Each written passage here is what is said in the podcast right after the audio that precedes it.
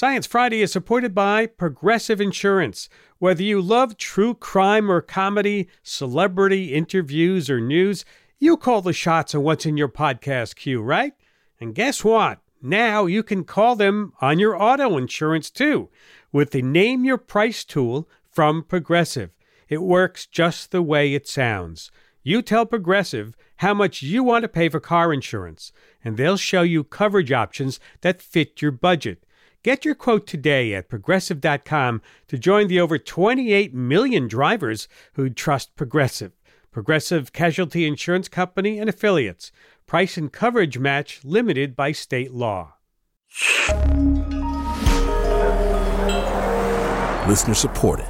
WNYC Studios. Hey everyone, John Dankosky here, sitting in for Ira Flatow. I wanted to tell you about a new podcast from Science Friday that I think you're really going to love. It's called Universe of Art. And if you love our stories that feature artists integrating science into their creations, or scientists translating their research into art, then I think you're going to have a lot of fun with this podcast. We wanted to play you the first episode of this podcast, and it features drag artists Pattie Gonia and Kyne, who use social media to make science concepts like nature and math a little more approachable and a little more fabulous.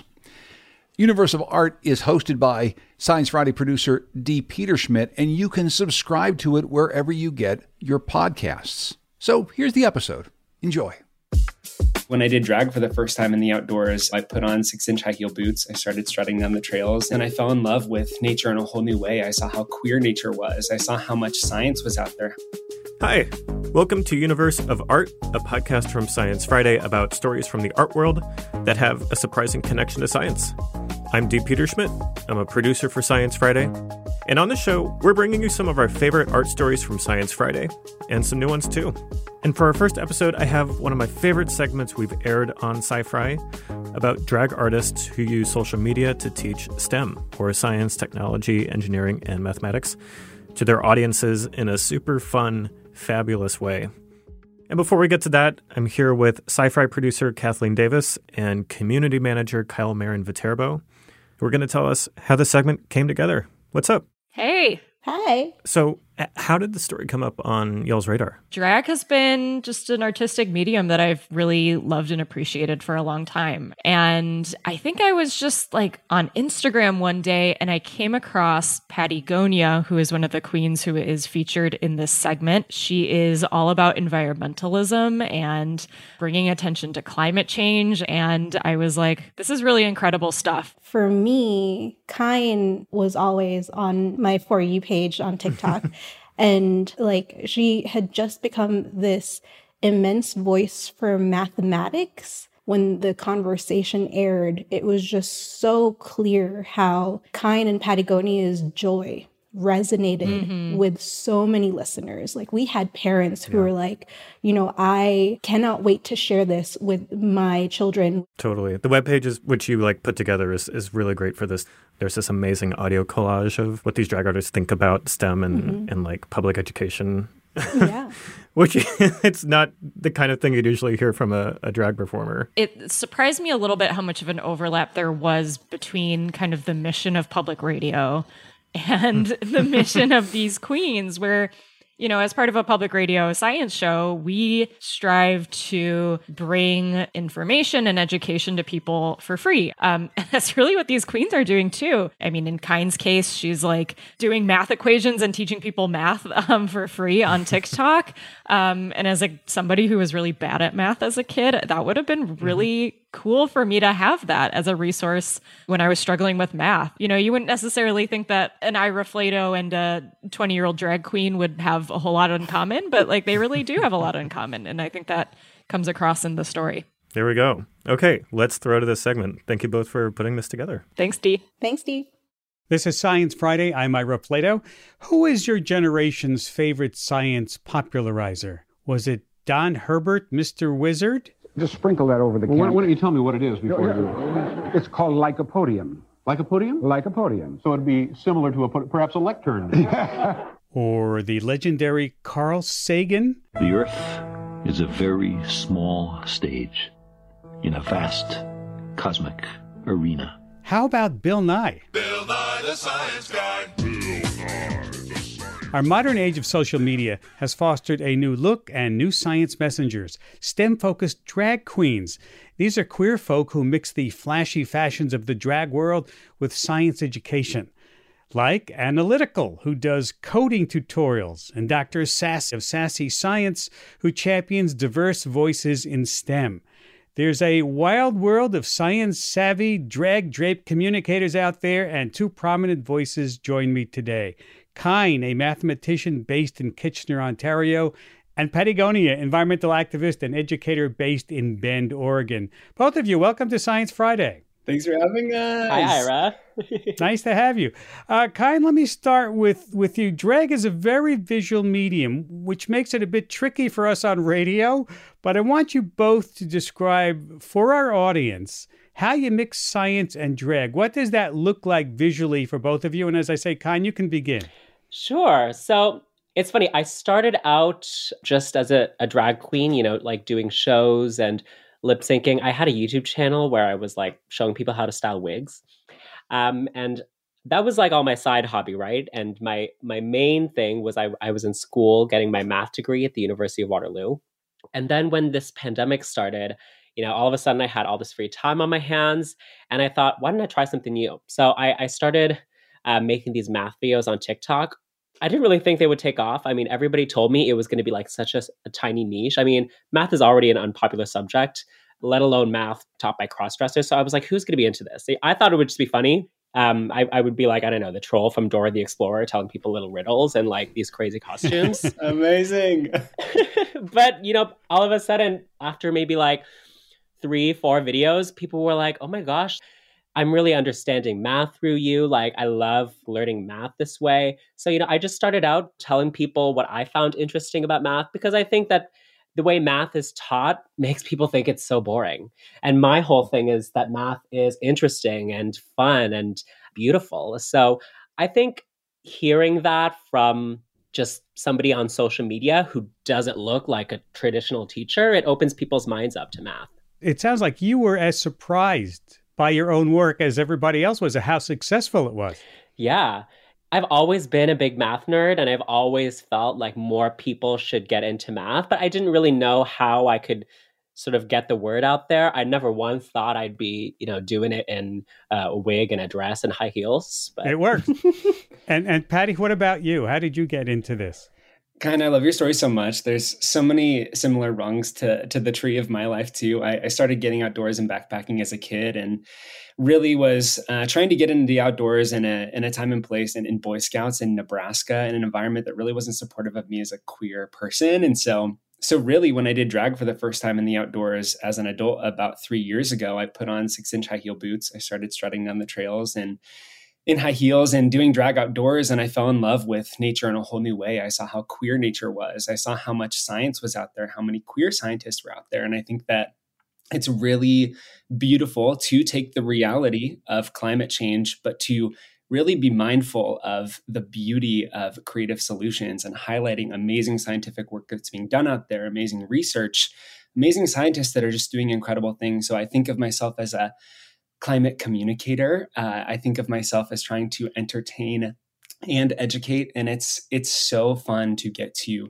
take a lot of abstract subjects and bring them to people in, in new ways and creative ways to reach a whole new population of people too you know we we need to think about who the narrator are between science subjects also who are the new communities to reach to bring into the climate movement to bring into uh, this amazing scientific knowledge that's that's out there how do you think that drag has helped you do that, reach these new communities? That is a great question. I feel like I'm uh, learning more about that every single day. But I think that really at the end of the day, drag is a playground where anything is possible, and drag is really a chance to to engage people in new ways. It's so entertaining, but also I think when people see drag, they see the drag queen that's inside of themselves, and they see what's possible when we can bend gender and communicate in new ways and connect in different ways. Kyne, do you also think that there's a drag queen inside each of us? And you can tap into that? I think so. You know, I think drag opens people's hearts. It makes people comfortable. It makes people just feel more, you know, outgoing and they want to have a laugh. You know, so to have drag queens be the educators and the influencers, it makes people more ready to, you know, maybe take a pill they wouldn't have wanted to swallow yesterday. You know, I watched your math TikTok pieces and thoroughly enjoyed your math teaching skills because although you are singing and you're changing outfits, I, I can see that you take these math lessons very seriously. Oh, I do. I do. Math is it's always been my favorite subject and it's it's always been my passion. So looking good is important, but also teaching the math is is very important to me.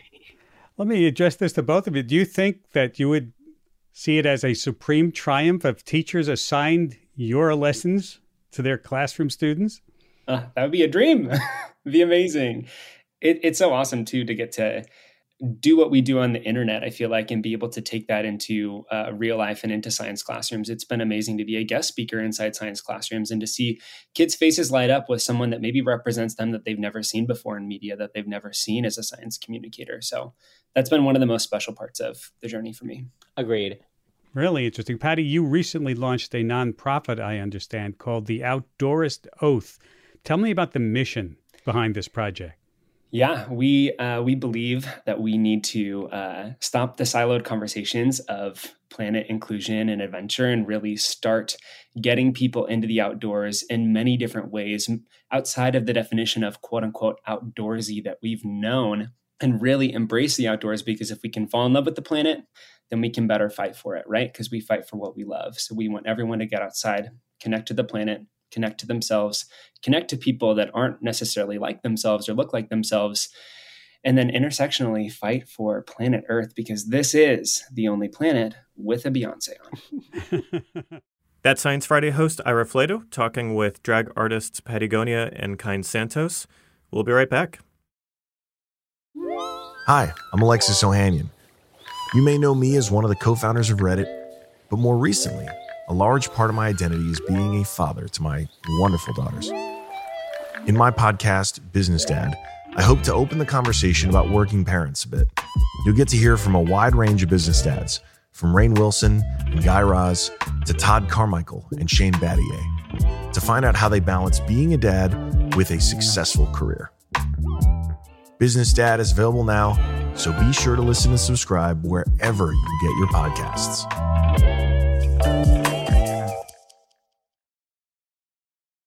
Whom, do you imagine? Whom do you imagine is your audience? Do you define it in a certain way? Do you aim it at a certain audience? Because that's a question most communicators get. Who who are you trying to reach? Kyne, you want to go for it? I'd be curious to hear from you. It's funny when I, you know, write my little TikToks. My goal is to reach people around high school age, college age. I don't find that I'm that good at teaching like very, very young kids about math high school level, college levels around the level that I find um, interesting for me to talk about personally. But the people that comment on my videos are all kinds of ages. I get teachers who are showing my lessons to um, classrooms of grade four students. I get people who are long out of school in their 30s, 40s, 50s saying that I've, you know, reignited a love for math. So I guess my videos are are for everyone. But when it comes to, I guess, the curriculum, I guess they're they're targeted around a high school, college level. Pattie, any comment? Yeah, I definitely think that um, when I think about my audience, I definitely think about a younger version of me, uh, someone who watched a lot of science communication as a kid and didn't see anyone like me. Think a lot about queer youth and about different ways to reach them, especially around environmental messages. But I also think a lot about allies. I think that um, oftentimes we forget the power of allyship and, and allies in, in, the fight for climate or in the fight for social justice or in the fight for just uh, a more inclusive outdoors. So I definitely try to be as inclusive as possible and trying to speak to as many people as possible while also still remembering that I'm kind of speaking to a younger me. Yeah, because you're both very active on social media, which I think skews your audience to uh, younger folks. Don't you agree? I think you'd be amazed. I have a lot of 50, 60, 70 year old people who follow me when I do group hikes and take the community offline in real life. I have people of all different ages. I have people bring their grandparents out, and their grandparents are bigger fans than even they are. It is surreal and so beautiful. That is surprising. If the medium is the message, as they used to say, what message do you offer that you think is different than, let's say, Bill Nye or David Attenborough? In terms of what I have in common with them, you know, I'm I'm trying to show that math and I guess STEM in general is wonderful, and I'm trying to instill a love for learning in people. But I think being a you know Asian queer drag queen, I want to show people that you know you can be feminine and still have a career in STEM and in math. You don't have to hide your gayness. You don't have to hide your queerness. You can look however you want to look and wear what you want to wear. And when it all comes down to it, what really matters is what's in your brain. And if you work hard and you study, then you can achieve what you want. And you, Pattie? Yeah, so much of what Kyne said really resonates with me. I feel like at the end of the day, I just want everyone to know that they can pursue whatever subject that they want, especially sciences, especially if they are queer, especially if they have a unique identity that they want to intersect with their passions, because that's the most beautiful action we can all take. I mean, when I look at my work, when I look at Kyne's work, when I look at your work, Ira, I think that we're all using our talents and skills and applying them to things we love and work we think needs to be done. And I want a future where we're all doing more of that because I think we need it. Yeah, yeah, I like the idea that that we we are all trying to find new ways to be communicators. Yeah, absolutely. And, and not af- not afraid to try new things. Yeah, we have to try new things. I mean, like let's look at like queerness in species. Uh, queerness is a pioneering trait in in species where we're figuring out new ways to do things, new ways to not only survive but thrive. And I think nature teaches us every single day that diversity in any environment is key for an environment to thrive. And I think that we really need to apply that to STEM. We really need to apply that to the sciences field because I think that through our diversity and who we are um, and our identities, we're going to we're going to be such a beautiful future that really supports an ecosystem, especially of youth um, that are different than ourselves, to to join us. It is certainly true that nature really likes diversity, and you can't have uh, nature without a lot of diversity there. Uh, was was there a science communicator who inspired you, uh, Pattie, when you were growing up? It's hard to not think of my childhood without thinking about the TVs that we rolled into classrooms, into the science classrooms, and, and see Bill Nye on the screen. And I think I just really fell in love with how such an abstract subject of science or um, or or math, for example, could be so beautifully entertaining as well. Um, and I think a lot of that's influenced the work that I do nowadays. And I think when I'm when I'm even thinking about the work I do now, there's amazing science communicators like Hood Naturalist, who's an amazing Black femme uh, scientist who's a who's a birder who is teaching incredible things. So I think that I'm really glad that uh, it's being diversified in so many different ways nowadays too. Kyne, you too? Do you have someone who you who influenced you? I would say Carl Sagan um, was a big influence for me. I think watching old episodes of Cosmos, just the way that he talked about the planet and talked about the universe was the first time that I really started to see science as beautiful, which I never would have described before. Because, you know, the way we learn it in school is just about memorizing facts. And I think Carl Sagan was the first to really make me think, I'm so thankful to be on this planet and to be able to look up to the sky and to be able to wonder why things are the way they are. You know, it's about that curiosity and that enthusiasm for learning that I really loved um, about his communication. One of the things that we have today that, you know, Carl Sagan didn't have back in his days is social media. And of course, social media is is free, right? You don't have to get a subscription to your cable box. Uh, does accessibility play a role in in what you what you do, Pattie? What do you think? Yeah, for sure. I mean, there are so many barriers for entry to the outdoors. You have to have thousands of dollars of gear. There are so many barriers of entry to academia and being able to read through thousands of pages of paper, probably maybe not even in your first language. There are so many barriers to not feeling safe as a queer person in different labs and in different environments. So I really feel like social media is an amazing place that removes barriers and improves access to reach new people in new ways. And I think you know, social media gets crapped on a lot that it is seen as just like a less than tool or can be cheap or like uh, low quality or kind of bad for us. And I say social media is a tool. I think it depends how we use it, right? We can use a tool for good, we can use a tool to build, we can use a tool to harm. And so I'm really trying to think about how can we use social media as a tool in science to share information, to build community, um, to build authentic community that really removes barriers and improves access. Last question for both of you. What do you see as the future of science communication? And by that, I mean, do you see more room for creative personalities like yourselves? I think the future of science communication is social media. I think with social media, you don't have the same gatekeepers as you have in traditional media. You know, neither I nor Pattie had to get a show greenlit by some you know office of executives we just went on social media and started doing our thing and i think because of that freedom that's you know opened the door to all kinds of different creative personalities so you know i'm i'm so excited to see who will be the next communicators in our field pattie do you think that uh that that drag science is a flash in the pan? Oh no way! Or is it going to be around forever? It's going to be around for forever, at least as long as I'm on planet Earth, as long as Kyne's on planet Earth, and also like the kids these days i just cannot get enough of youth and where they are taking the field of science and how they are studying at yale or harvard and doing these incredible media projects to really think about how are we translating what we are learning here what we're studying here to people and removing barriers and, and avoiding gatekeepers.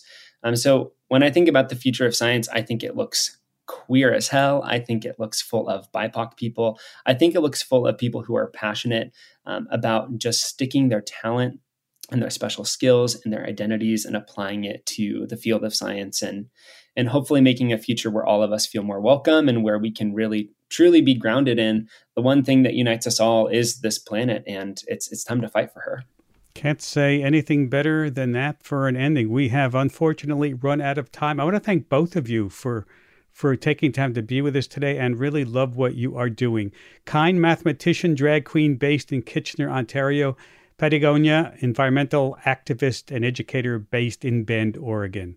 Thanks so much for having me. Thank you so much, Ira. If you want to know more and see photos of the folks in the STEM drag community, you can head to our website, sciencefriday.com slash STEM drag. Hey, D here. I'm back.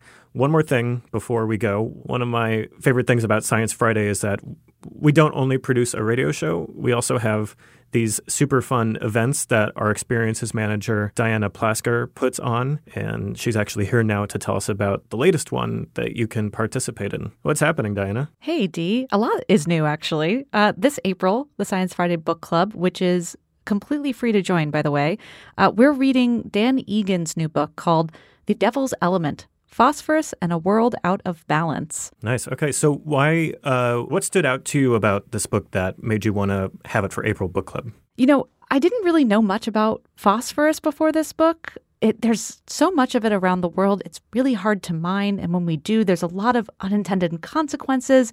But we've learned a lot about, you know, how it affects the world and how to do things better. And this, that's what Dan Egan is really investigating in this book. It's really well written. It is investigative journalism, and he just leads you down some really, really great paths. And so I think anyone will enjoy reading this one, even if you don't read very many science books in your everyday life. All right. So I, you know, I usually read alone at home, uh, but you have a whole event planned out for this, right? Yes, you totally can read the book by yourself, but it is more fun to read with other people, I think. So, we're going to have an in person conversation with Dan Egan himself, actually, on April 27th at Volumes Book Cafe in Chicago. And the best part is, we've set it up so that if you don't live in Chicago or you can't come to the book cafe, no problem. We are actually live streaming the event for everyone. You can find tickets and everything you need to know about this book club season on our website, sciencefriday.com slash book club. Awesome. Thanks so much, Diana. Really looking forward to reading this. Yeah, I'll see you there, D. Universe of Art is hosted and produced by me, D. Peterschmidt. With production assistance from Charles Bergquist and John Dankosky, and I also wrote the theme music. The segment you just heard was originally produced by Kathleen Davis and Kyle Marian Viterbo, with Ira Flatow hosting. Our show art is illustrated by Abel Hayford. And support for Science Friday's science and arts coverage comes from the Alfred P. Sloan Foundation. We'll be back in two weeks with a story on the wild and wonderful world of invertebrate butts. See ya.